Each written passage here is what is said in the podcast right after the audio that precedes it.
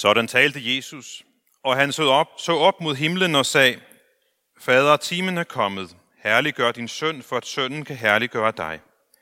Ligesom du har givet ham magt over alle mennesker, for at han kan give evigt liv til alle dem, du har givet ham.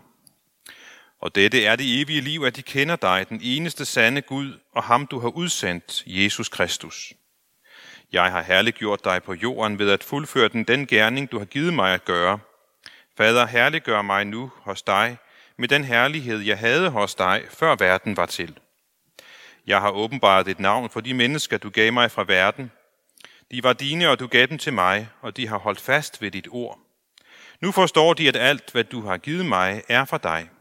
For de ord, du gav mig, har jeg givet dem, og de har taget imod dem, og de har i sandhed forstået, at jeg er udgået fra dig, og de er kommet til tro på, at det er dig, der har udsendt mig. Jeg beder for dem, ikke for verden beder jeg, men for dem, du har givet mig, for de er dine. Alt mit er dit, og dit er mit, og jeg er herliggjort i dem. Jeg er ikke længere i verden, men de er i verden, og jeg kommer til dig.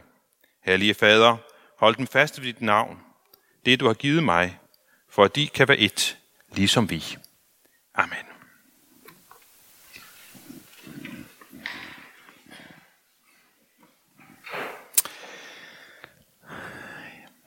I de to tekster i dag, så hører vi, som jeg også nævnte i indledningen, om, at både Gud, Søn og Helligånd beder for os. Paulus sagde i menighed, til menigheden i Rom, at Gud Helligånd beder for os efter Guds vilje. Og her i den tekst, jeg netop har læst fra Johannes, hører vi, at Guds søn også beder for os. Det sker skal torsdag aften, dagen før han bliver korsfæstet og dør. Han beder for dem, han elsker, ligesom vi vel også beder for vore kære. Beder for dem, vi elsker, således beder han for os. Men inden vi går videre til det her med bønden, så lad os lige se lidt på, på den her ramme, det sker i. Den ramme, som Jesu bøn, hele hans gerning, skal forstås i lyset af. Guds plan, Guds frelsesplan. Egon Olsen har altid en plan med sig, ud af fængslet. Men der går altid noget galt med hans planer. De ellers gode og geniale og, og planlagt ned til mindste detalje. Men typisk så sker der noget, som de ikke havde forudset, eller som de ikke var herre over. Se, her er det vigtigt, at vi ikke må tænke, at Guds plan er som Egon Olsens planer. Der går aldrig noget galt med Guds frelsesplan. Han har i sin alviden forudset alt, og i sin almagt har han, er han herre over alt.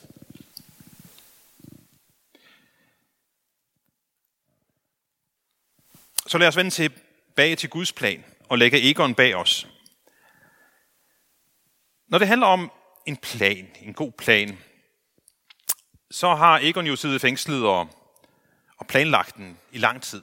Når det handler om produkter, når det handler om opfindelser og planer, så er det ofte det geniale og enkle, som er vækker den største beundring hos os. Og samtidig ved vi også, at for at kunne nå frem til sådan en god plan, sådan et godt produkt eller en opfindelse, så skal der bruges tid på det. Der skal bruges kræfter på det. Det har nogle omkostninger. Således også med Guds plan. Guds enkle plan. Her i Johannes, der hører vi, at Jesus udtrykker at nu er timen kommet. Det er nu planens højdepunkt er nået. Denne frelsesplan skal blive effektueret. Det her, det sker jo, skal torsdag aften, så nu er timen kommet. Det er nu. Hvis man skal giftes, eller konfirmeres, eller holde en fest, så lægger man jo planer, og så er der en masse forberedelser forud for festen. Men så kommer der et tidspunkt. Nu sker det. Det er nu hvilesen er. Det er nu konfirmationen er. Det er nu fødselsdagen, eller sølvbrylluppet, eller hvad det er, der skal fejres. Timen er kommet. Det er det, der sker for Jesus. Hans time er kommet. Og dagen efter på korset siger han, det er fuldbragt. Timen er kommet, og planen er gennemført. Men den har store omkostninger for Gud. Han må ofre sin egen søn for vores frelses skyld. Og Gud har også brugt enorm tid på det. At forberede mennesker på at fortælle dem, at en dag, så vil han sende verdens frelser. En dag vil det gode budskab stå klart og enkelt som en gave til alle mennesker, som vil tage imod. Disse anstrengelser for at fuldføre sin plan er det hele værd for ham og et klart udtryk for hans kærlighed til os. Og så kommer jeg i tanker om, det gør han selvom han faktisk ved, at rigtig mange vil sige nej tak.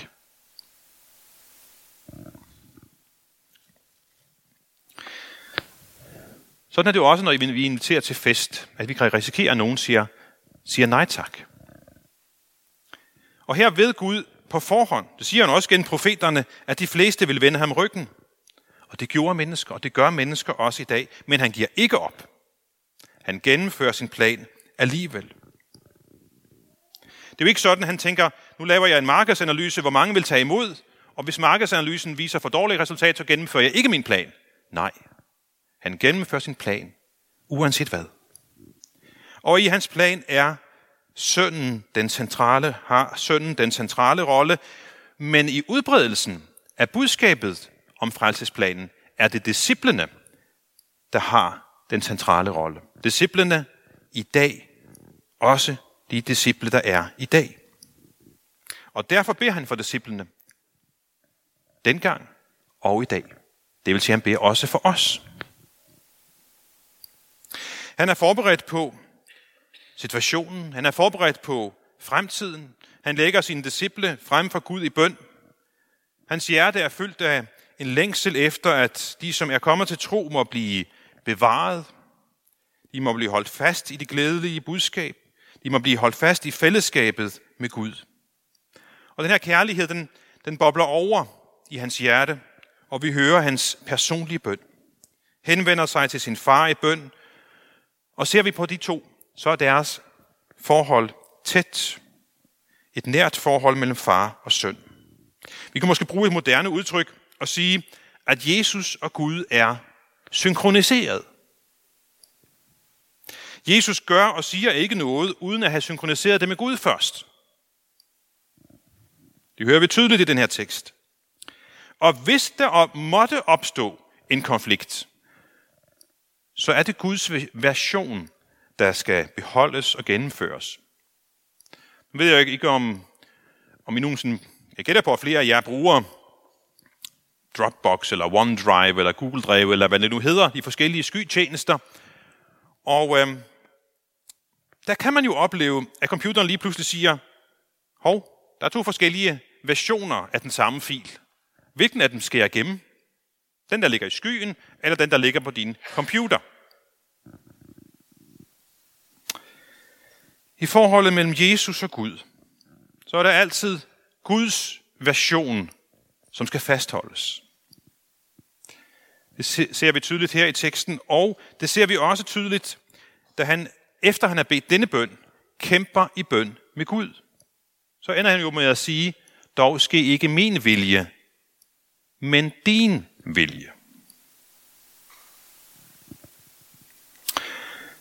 Så faderen og sønnen lever i en tæt relation i et synkroniseret forhold. En synkroniseret relation. Og det, som Jesus så udtrykker i sin bøn, det er, at han ønsker, at det skal vi også have. Samme tætte relation til Gud, hvor vores liv bliver synkroniseret med Guds vilje, så vi følger hans veje. Han lægger sine disciple frem for Gud i bøn og beder Gud om, at de må have frimodighed til at holde ud i tjenesten, at de må leve i et synkroniseret forhold til Gud. Og det tror jeg, de havde brug for dengang. Det har vi også brug for i dag. Jesus han siger her, at han beder ikke for verden. Det betyder ikke, at han er ligeglad med verden, men at han i denne del af sin bøn netop beder for sine disciple. Han ved jo, at det kræver tålmodighed at bringe det enkle budskab videre til mennesker. Tålmodighed, og det kan være forbundet med smerte og forfølgelse og personlige omkostninger og lyst til at give op. Lyst til at sige, ah, Guds version af filen er for besværlig. Jeg beholder min version og fortsætter livet af denne vejen. Jesus ved, at hans venner, hans disciple, dengang og i dag, skal forkynde evangeliet ind i en verden, hvor de fleste vil vende ryggen til. Og hvor andre vil forsøge at dreje evangeliet lidt væk fra kursen. Og derfor er hans forbøn nødvendig. For disciplene dengang, og for dem, der også i dag står i en lignende tjeneste, mig selv inklusiv. Evangeliets tjenere, præster, ledere, undervisere og andre har behov for hjælp. Og hjælpen gives her ved Jesu bøn om, at disciplene må blive bevaret hos Gud selv og i det fællesskab, ordet giver. Også i dag har evangeliets tjenere brug for forbøn. En bøn om, at Gud med sin ånd må få lov til at bevare dem og os i den sandhed, som evangeliet udtrykker. En bøn om, at vi ikke må stole på egen fornuft, men på Guds ord. En bøn om, at indholdet i vores budskab, indholdet i vores tjeneste må være synkroniseret med Guds ord, så det ikke bliver vores egen version, men Guds version, som bliver bevaret, som bliver formidlet, som bliver udlevet. Vi skal være synkroniseret med Guds evige ord og hans vilje, og ikke med tidsånden, som jo konstant kommer ud i en ny version.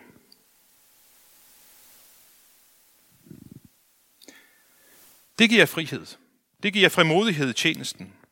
Og på den måde kan Gud bruge sine tjenere og al deres skrøbelighed til at herliggøre Jesu navn. Og Jesus herliggøres ved, at mennesker kommer til tro på ham. Så for mig giver Jesu forbøn frihed, tryghed og frimodighed i tjenesten. Og så hører vi oven i det, Paulus glæder os med, at også Gud Helligånd kommer os til hjælp i vores skrøbelighed i forbøn. Jeg tror, at, at vi alle kender den situation, hvor, hvor livet kan være vanskeligt på den ene eller den anden måde. Så vanskeligt, at vi ikke, ikke engang ved, hvad det er, vi skal bede om. Vi sender bare et suk op til Gud. Og netop inden den situation kommer Paulus med den her trøst, at selveste Gud Helligånd beder for os. Når vi selv kan have svært ved at vide eller finde, finde ud af, hvad vi skal bede om, eller hvordan vi skal bede, så kan det også være svært for andre mennesker at vide, hvad de skal bede om for os. Men det problem har Gud Helligånd ikke. Gud har nemlig skabt os, dannet os i moders liv, og Paulus tilføjer, at Gud han rensager hjerterne. Ordet rensage kender vi måske mest fra politiets arbejde, når der skal rensages et gerningssted eller lignende. Det vil sige, at der bliver, det bliver finkæmmet, det bliver undersøgt til mindste detalje. På samme måde så kuglegraver, så gennemskuer Gud Helligånd vores hjerter, for på den måde at kunne bede en fuldstændig relevant bøn for os. Og med det giver jeg stafetten til Bjarke.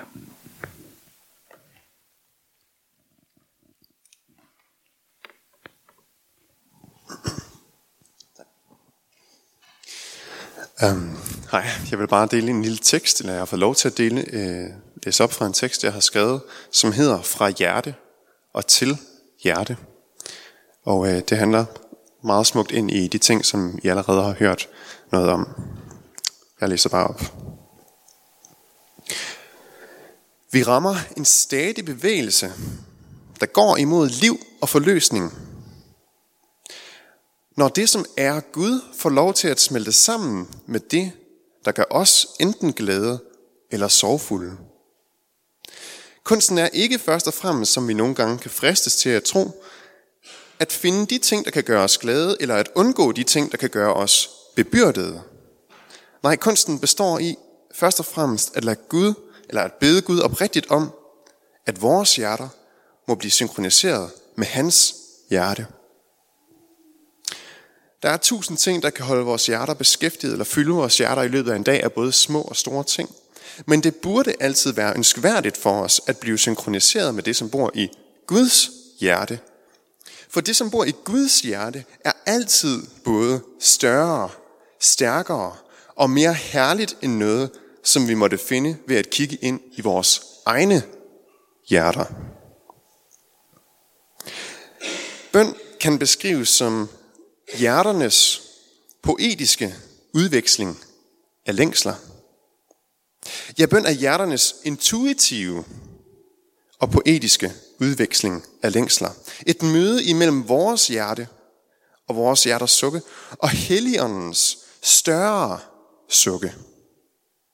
Og i denne bevægelse af udveksling imellem sukke, er det ikke altid klart, hvem der egentlig beder for hvem. For der står skrevet i Romerbrevet kapitel 8. Og også ånden kommer os til hjælp i vores skrøbelighed. For hvordan vi skal bede, og hvad vi skal bede om, ved vi ikke.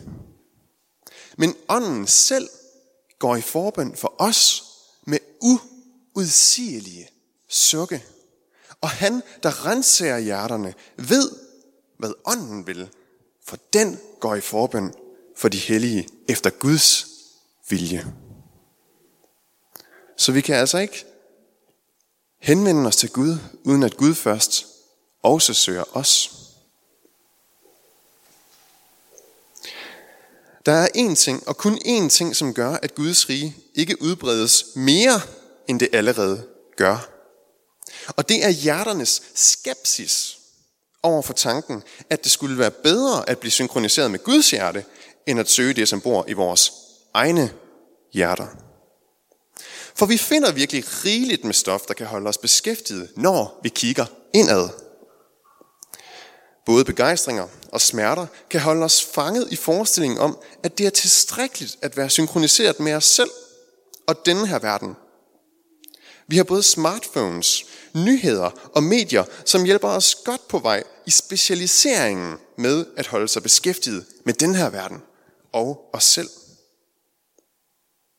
Men bemærk, hvor få mennesker, der bliver mætte af det her res. Vi kan blive høje, hvis vi stræber efter det sensuelle, eller vi kan blive trætte af alle byrderne, eller vi kan løbe så hurtigt eller hårdt igennem livet, at vi for en tid glemmer, at vi aldrig rigtig bliver mætte. Aldrig for alvor tilfredse. Gud derimod siger, min noget er der nok, for min magt udøves i magtesløshed. 2. Korintherbrev 12.9 Hvis det her citat taler sandt, at Guds nåde er nok, så ligger der her en stor kilde til fred, som løber neden under alle de andre ting, vi kan opleve eller gå igennem i livet og i hverdagen. Den fred, som opstår, når vi overlader os selv til Gud, er ikke et spørgsmål om en særlig indsigt eller magi, men et spørgsmål om, at vi må stå i det rette forhold til vores skaber hver dag og i hvert øjeblik. Og vi må stole på, at både medgang og modgang kan være Gud til ære og os til gavn, fordi der kommer en dag, hvor vi skal møde ham. Og på den dag skal det blive tydeligt, at vi havde opsparet en stor rigdom ved at være trofast i de små ting. Når vores bønders hovedfokus går fra vores tryghed til Guds ære, så flyttes vores livs centrum til at ligge uden for os selv. Og netop der ønsker Gud at vise os, hvilken dybde han tillægger et menneskeliv. For hver gang vi længes en del, kan vi være sikre på, at Gud længes tre dele. Men pointen fra Jesus er, at vores liv handler om noget større end os selv. Og den proces, som det her i bund og grund handler om, lærer vi kun at forstå, når vi lægger vores længsler ned for hans fødder.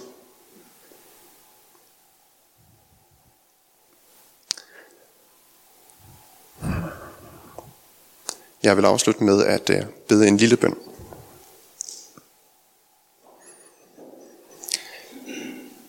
Himmelske Far, jeg og, og vi, øh, enhver som måtte ønske at bede den her bøn nu, lægger øh, vores dybeste længsler frem for dig.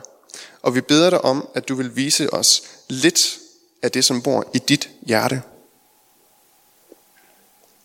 Herre Gud, vi ønsker at tage et skridt i, at vores hjerter må blive synkroniseret med det, som bor i dit hjerte. Gud Helligånd, modtag vores hjerters suk. Amen.